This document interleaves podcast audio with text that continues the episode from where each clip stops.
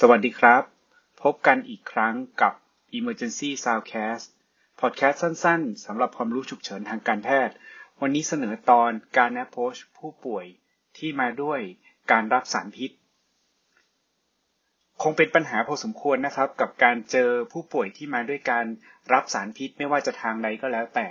แล้วเราก็มีความรู้สึกสับสนนิดนึงว่าเราจะเริ่มรักษายังไงดี วันนี้จะมาพูดถึงหลักการสั้นๆนะครับ ในการจัดการแล้วก็การดูแลคนไข้ เราอยากให้จำง่ายๆนะครับ เป็นคำว่า resus RSI แล้วก็ date อันนี้เป็นตัวย่อนะครับ ซึ่งประกอบไปด้วยขั้นตอนต่างๆ ดังนี้นะครับ ขั้นตอนที่ 1 คือการ resuscitation แน่นอนขั้นตอนแรกคือเราจะ approach คนไข้ตามหลัก airway breathing circulation หลังจากนั้น เราก็จะควบคุมเรื่องการชัก หากคนไข้มีปัญหาเรื่องชักนะครับ โดยยากันชักที่เป็น choice หลักเลยเนี่ย คือกลุ่ม benzodiazepine ก็คือ Valium ของเรานี่แหละ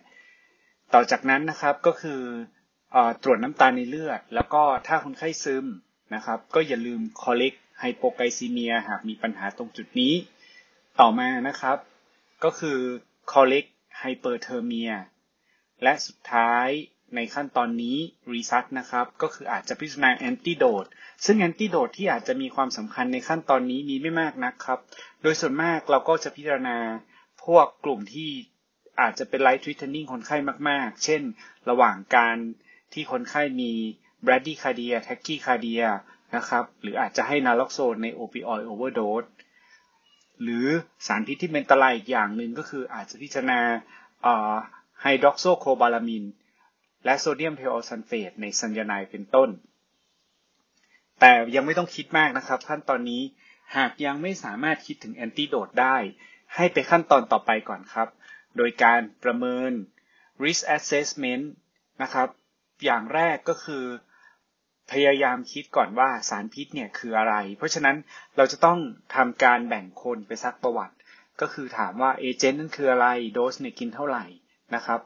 เวลาเนี่ยตั้งแต่กินเข้ามาเนี่ยกี่นาทีแล้วนะครับ สัมพันธ์กับการ decontamination ในขั้นต่อไป แล้วก็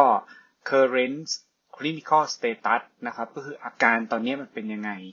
นะครับ แล้วคนไข้มี underlying อะไรไหมที่มีความเสี่ยงต่อการเกิดพิษที่มากขึ้น เช่นถ้ามีโรคเดิม โรคไตนะครับ อะไรเป็นต้นก็จะทำให้สารพิษบางอย่างอาจจะมากขึ้นได้ นะครับ นั่นคือ risk assessment หรือว่า R ตัวที่ 2 ต่อจาก resus R แล้วต่อมานะครับก็คือการ R ตัวต่อไปนะครับก็คือ S นะครับก็คือการ supportive care แล้วก็ monitoring รวมไปถึงการดู sign and symptom คนไข้ด้วย ทั้งนี้ sign and symptom คนไข้เนี่ยสิ่งที่สำคัญคือคนไข้เนี่ยจะมีอาการแสดงทาง ร่างกายที่เราเรียกว่า toxidrome หรือมาจากคำว่า toxic บวกซินโดรม ดังนั้นเวลาเราตรวจร่างกายเนี่ยบางครั้งประวัติยังไม่ได้เนี่ยตรวจร่างกายเนี่ยต้องละเอียดถี่ถ้วนครับ เริ่มจาก vital signs ก่อน ไม่ว่าจะเป็น blood pressure heart rate นะครับตัวเอ่อ temperature นะครับ temperature เนี่ยบอกถ้าอุณหภูมิในร่างกายสูงขึ้นก็จะบอกอย่าลืมวัด temp ทุกครั้งนะครับ แล้วก็ตัว oxygen saturation นะครับ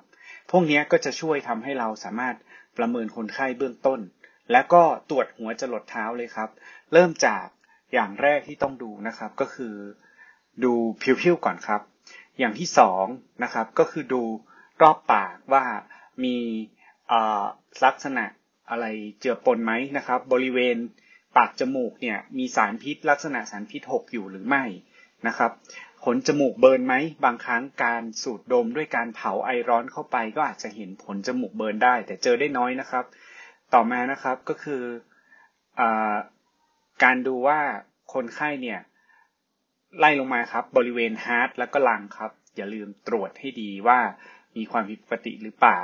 นะครับ ต่อมาก็คือบาวซาวครับสารบางอย่างเนี่ยทำให้บาวซาว gastric emptying time ช้าลง หรือว่าเร็วขึ้น มันก็จะทำให้ bowel sound เปลี่ยนแปลงไปนะครับ ต่อมาครับก็คือดูที่ร่างกายนะครับ ตัวเปียกตัวแห้งนะครับ อย่าลืมเวลาจับตัวเปียกหรือตัวแห้งเนี่ยให้จับที่รักแร้เนาะเพราะว่าถ้าจริงๆแล้วคนไข้ตัวแห้งเราไม่มั่นใจจริงๆเนี่ยถ้าเป็นแอนตี้โคลินจิกเนี่ยรักแร้เนี่ยจะแห้งไปด้วยครับลองจับรักแร้ตัวเองตอนนี้ก็ได้ครับ เราจะพบว่ารักแร้เราไม่ได้แห้งสนิทนะครับ เพราะ เพราะฉะนั้นการที่เราบอกว่าคนไข้เนี่ยตัวแห้งจริงเนี่ยตาม toxicology ว่าเนี่ยต้องบอกต้องจับรักแร้ครับ ต่อมานะครับจุดต่อไปก็คือดู muscle ครับว่า muscle tone เป็นยังไง มีการกระตุกของ muscle tone ไหม มีเทรมหมอไหม เวลาที่เราเคลื่อนไหวคนไข้เนี่ยมี rigidity ไหมนะครับบริเวณแขนบริเวณขาบริเวณคอเนาะมันก็จะสามารถบอกได้ว่ามันมี ความผิดปกติไหมอาจจะเป็น extra pyramidal side effect หรือว่าอื่นๆก็ได้นะครับ เพราะฉะนั้นการตรวจท็อกซิโดมเนี่ยเป็นเรื่องสำคัญนะครับ ผมยังลืมอีกจุดหนึ่งก็คือการอุจจาระปัสสาวะลาด อันนี้ก็จะเป็นสิ่งที่เราต้องต้องตรวจทุกครั้งนะครับ อันนี้ผ่านไปนะครับ ตัวย่อตัวที่สี่แล้วเนาะก็คือตัว S นะครับ ต่อมาครับก็คือ I ครับก็คือ investigation investigation ที่สำคัญเนี่ยก็คือเราควรจะทำ EKG เนาะเพราะมันจะบอกได้หลายอย่างครับ ไม่ว่าจะเป็น digoxin TCA นะครับหรือว่าเป็น beta block นะครับก็สามารถบอกได้จาก EKG นะครับแล้วก็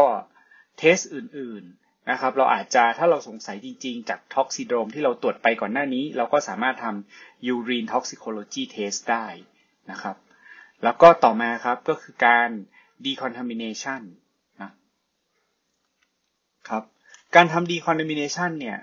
สิ่งสิ่งที่สำคัญอีกอย่างหนึ่งก็คือต้องเราจะต้องประเมินเนาะว่าคนไข้เนี่ยจะต้องทำการล้างท้องหรือเปล่า โดยทำการล้างท้องเนี่ยเราแนะนำว่าควรจะทำที่ไม่เกิน 1 ชั่วโมงนะครับ และอาจจะเพิ่มเติมด้วยการให้ activated charcoal ซึ่งโดยทั่วไปราม recommend ก็ไม่ควรเกิน 1-2 ชั่วโมงเช่นกัน ยกเว้นยาบางตัวที่ทำให้ gastric emptying time ช้าลง ก็อาจจะพิจารณาให้ยาวกว่านั้นได้ นะครับ แล้วก็ต่อมาก็คือการ enhance elimination enhance elimination เนี่ยคือการกำจัดยาออกจากร่างกาย ด้วยการพิจารณาอย่างทำได้ 3 อย่างนะครับ อย่างแรกก็คือการ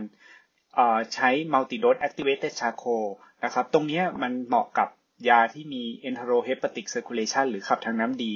ตัวนี้จะทำให้ยาไม่ดูดซึมกลับครับ อย่างที่ 2 คือ urine alkalization เนาะ ตัวที่มีประโยชน์จริงๆ ก็จะเป็นพวก TCA เป็นต้น แต่โดยทั่วไปแล้วการ alkalization ของ tricyclic antidepressant เนี่ยมักจะแนะนำให้ทำการทำให้เลือดเป็นด่างเลยนะครับ หรือว่า alkalemia แล้วก็มีพิจารณาอื่นๆ ก็คือ extracorporeal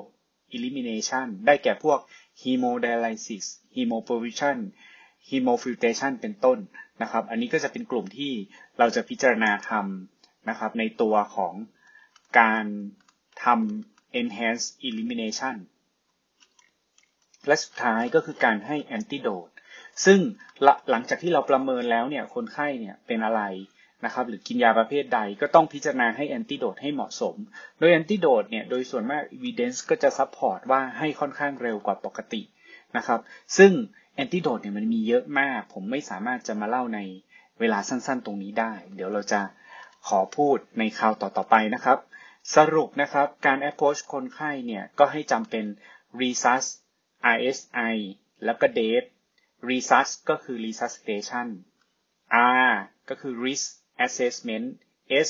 ก็คือ supportive and monitoring และ sign and symptom I ก็คือ investigation เท่าที่สำคัญ D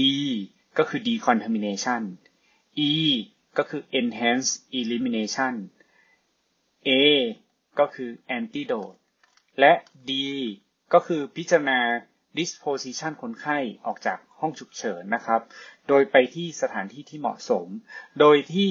คนไข้บางคนเนี่ยได้รับยาที่มีผลต่อ cardiac ก็อาจจะต้องไปพิจารณาไป admit ที่ CCU ICU เป็นต้น แต่คนไข้โดยส่วนมากเนี่ยมักจะไม่มีปัญหาอะไรมาก เช่น การกิน ยา sedative hypnotic นะครับหรือเป็นพาราก็อาจจะพิจารณาให้ antidote แล้ว observe อยู่ที่ observe unit ได้นะครับนั่นก็คือ disposition เป็นตัวสุดท้ายเนาะเพราะนั้นก็อยากให้จำกันสั้นๆ resus RSI date สำหรับวันนี้สวัสดีครับ